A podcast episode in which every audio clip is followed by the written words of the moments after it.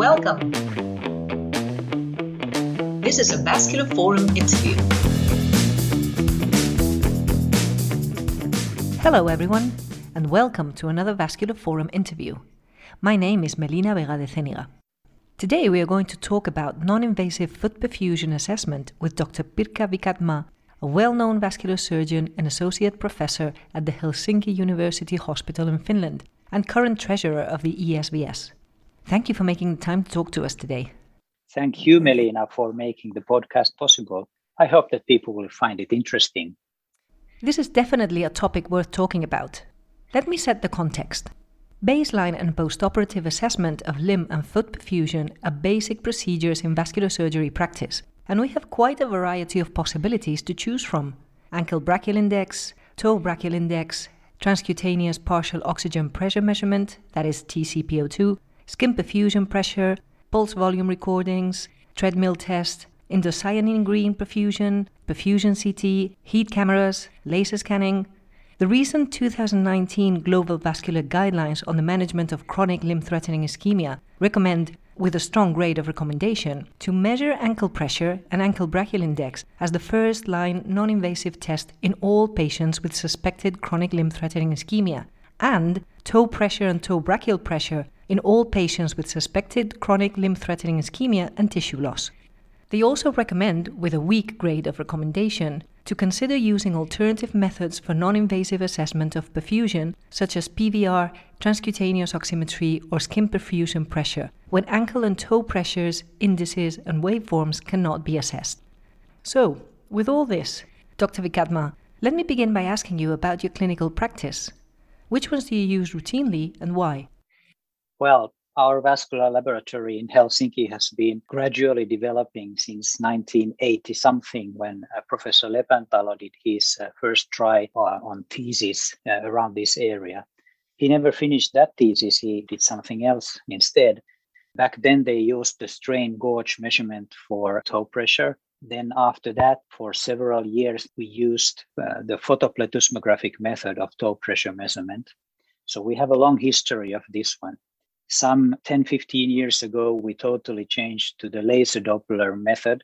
We have made some uh, preliminary studies. We have a routine heat probe uh, for the toe pressure and use the laser because it uh, measures lower values more reliably. So, in every patient that comes to our clinic for foot perfusion problems or even claudications, we do ABI and toe pressure that is the workhorse and that answer i get every time a patient comes to the outpatient clinic and obviously also preoperatively and postoperatively. Then in the more cumbersome situations with tissue loss and maybe amputated toes we use tcpo2 and then we have done some research about the indocyanine green uh, perfusion assessment. So that's a fluorescent imaging of the foot perfusion so, everyone is familiar with how to measure ankle brachial index. I think you learned that in your first year as a trainee. But how exactly do you measure toe pressure and how do you calculate the toe brachial index? Well, there is a TBI that is calculated in the same way as the ankle brachial index, but we don't normally use it. We are more interested in the absolute toe pressure. It changes less with the systemic blood pressure than ABI does. The interesting thing is how good the perfusion is to the foot and whether or not that is sufficient for breast pain or ulcer healing. You need, of course, specific equipment for the measurement. You need small pressure cuffs. And in our practice, we use these semi automatic measuring devices, small cuffs that are normally used in the hallux, but you can also use other toes. And then you put the laser probe into the tip of the toe. Then, like any blood pressure measurement, you take up the pressure and when the pressure comes down, the signal to the laser Doppler comes back again, and that is your pressure. So you measure it in the big toe routinely. And do you measure the pressure in the remaining toes, especially when making an assessment of possible levels of minor amputation? Yes, we use the second or third toe in case the first or second toes are amputated, but we don't routinely measure several toes. In case of hand ischemia, we do routinely use measurement of three different fingers. How do you interpret toe pressure? What is your threshold? As the global vascular guidelines, WIfI classification, And for example, Robert Hinchliffe's excellent chapter on diabetic foot in the virtual vascular book state the probability of healing of the ulcers in the foot increase heavily when the toe pressure or TCPO2 is above 30. You may know that David Armstrong used uh, the level of 40 in his exclusion for the negative pressure wound treatment studies on diabetic feet. And it is generally accepted that the diabetic foot should have a higher pressure than the non diabetic critical limb ischemia foot in order for the ulcers to heal. So we cannot blindly look into one figure, but generally speaking, if the pressure is above 50, we are happy. And that takes in consideration a margin of error. And if the toe pressure is below 30, we are not happy. The 2019 Global Vascular Guidelines we just mentioned actually identified toe pressure as the preferred objective assessment of foot perfusion in chronic limb threatening ischemia patients. They state that patients with diabetes should have toe pressure measurements, and that if toe pressure and ankle brachial measurement result in different grades, toe pressure will be the primary determinant of ischemia grade. Is that your experience? Should ankle pressure be replaced by toe pressure in these patients, or is there a need for both? Every time we are assessing critical limb threatening ischemia, we look at toe pressure. And in diabetics, I merely eyeball the ABI because I consider that very unreliable. You may remember that in the older guidelines, a value of 0.6 uh, for the ABI was considered a threshold. So if it's lower than 0.6, it is a sign of critical limb ischemia. Everything else was considered unreliable. This has changed in the more recent guidelines, and now the level, for example, for too high ABI is 1.4, and the diagnostic level is 0.9 or 0.8, depending on which chapter you read. But the general rule is that in diabetics, the ankle brachial index and as well the ankle pressure are unreliable because you can have totally normal values of ABI and it's totally false. Yes, I totally agree. And you have to put it in the context of a clinical picture. Yeah. You mentioned you also use TCPO2, but not routinely. In what cases do you think it is indicated? Yes, this is an excellent question. To give you some figures, we do 7,000 toe pressure measurements a year in our clinic, and we do around 500 or 600 TCPO2s. If it would be as quick to perform a TCPO2, we might do a bit more of them but generally it takes at least 20 minutes to half an hour to have a proper TCPO2 measurement, often even more. So in cases where the toes are amputated, that's obvious that we need TCPO2. Also, in cumbersome ulcers of the foot, we tend to take them both, uh, toe pressure and TCPO2. But we have to remember that they are a bit different, so they have different limitations. And where do you measure the oxygen pressure? Do you follow the angiosome concept or do you have standard measurement locations? Or do you individualize these locations to the patient's clinical presentation? We have some studies about the angiosome concept, and we have in a propensity score analysis, for example, shown that the better you can revascularize endovascularly towards the angiosome concept, the better the ulcer healing. On the other hand, if you do a bypass, the angiosome concept does not seem as important because you get a good change to the perfusion anyway. So, yes, we think about the angiosome concept, but not very rigidly. The problem is also that many ulcers are on several different angiosome areas.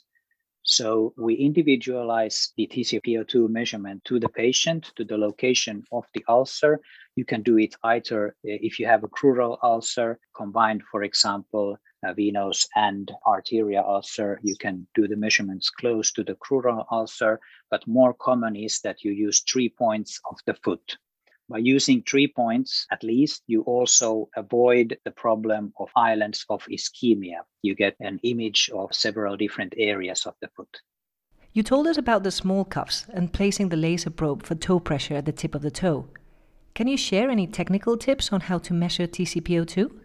Well, yes. You, for example, have an ulcer in the big toe region. You put two probes towards the um, forefoot and one towards the base of the foot, not directly on the arteries or veins, so you need to avoid them. Then you have to have a dry skin because you need to have an airtight seal with the cup that you then fill with the uh, media that is heated. So dry foot, take away the wound care ointments uh, in order to get a good seal. Also, it is beneficial if this cup that is filled with liquid can be showing directly upwards, so it's easier to get the system airtight. And how do you interpret the findings? Is there again a threshold, or do you need a global picture from the three probes? Well, we tend to take the baseline, which takes about 20 minutes for the oxygen to stabilize. So first you get a higher level and then you get down to something around 50 or so in the normal situation. And if it's below 30, you know that the uh, baseline is lower than you wish it to be often actually in the ulcer patients, one of the probes close to the ulcer shows something like below eight or below five values, which are very low values. But then if you put down the foot, you do this stress test, it gets higher. So it's important to understand that there's a difference in the TCPO2 values regarding the level of the foot. So you have to have it on the same level as the heart. And if you stress test it by leg lowering or putting the leg up, the values change. But it also takes something like 10 to 20 minutes to stabilize. Do you still use pulse volume recordings? We use it routinely mainly as a quality assessment. So if there's a bypass, uh, the PVR curve should look very different if the bypass is open. So it has a very high PI index. If there is um, totally occluded arteries, the PVR curve is directly straight. So if you have a straight curve and a good toe pressure, there's something fishy about it.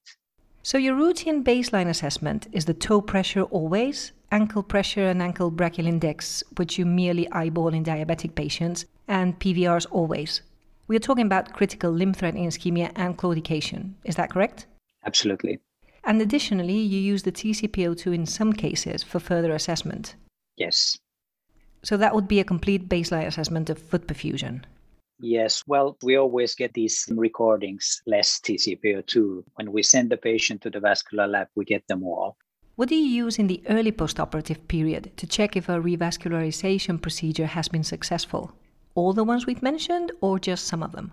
In the immediate postoperative period, as you know, Melina, the toe pressure and the TCPO tends to not become very high very quickly, at least in all patients. There are some patients where you can even measure the toe pressure in the operation theater and it increases immediately once you open the bypass. But it's more typical in these uh, compromised vasculature patients that the toe pressure takes some time. There are some studies that state that it takes about one month to stabilize to the higher level and it goes up quicker with bypasses than with the um, endovascular procedures. So it's a bit tricky. If there's a bypass, we tend to look at the PVR curve and the ABI increase.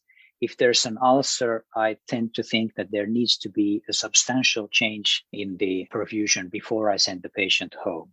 But sometimes you have to accept that the toe pressure doesn't increase immediately.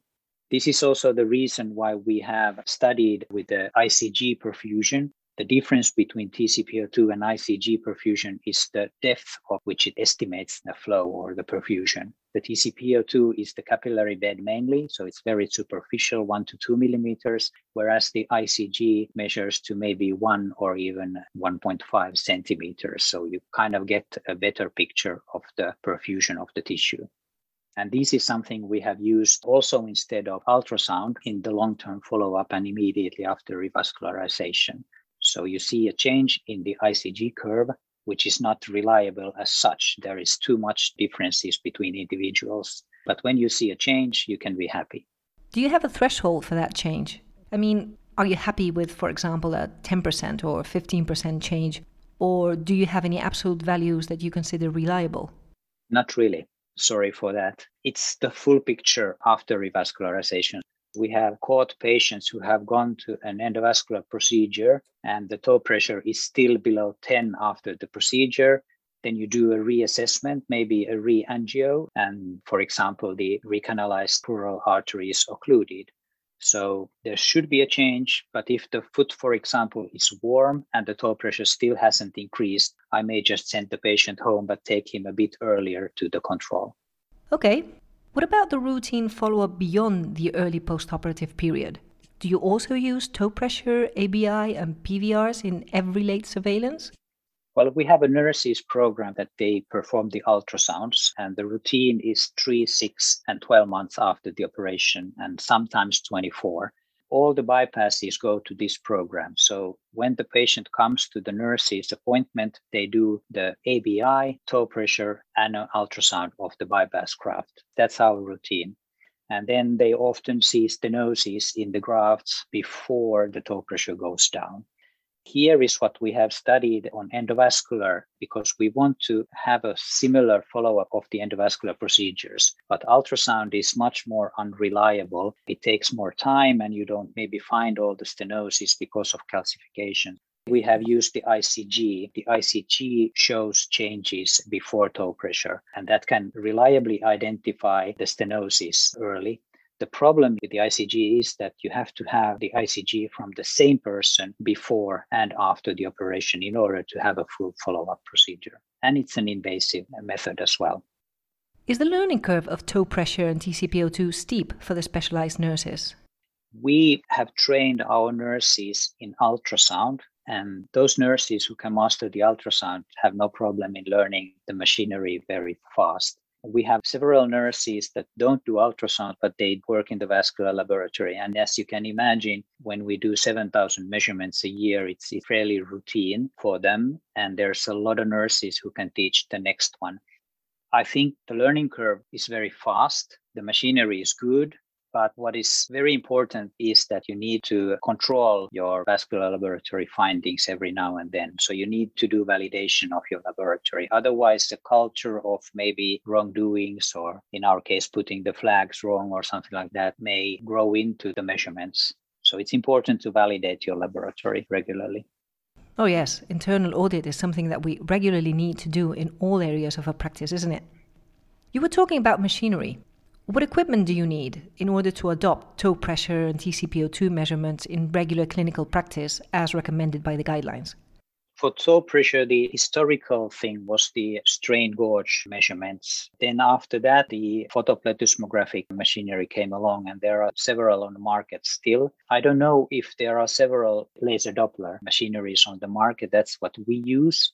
And then on top of that, the laser probe is surrounded by a heating system. So the place where your recording is heated to 41 grades of Celsius.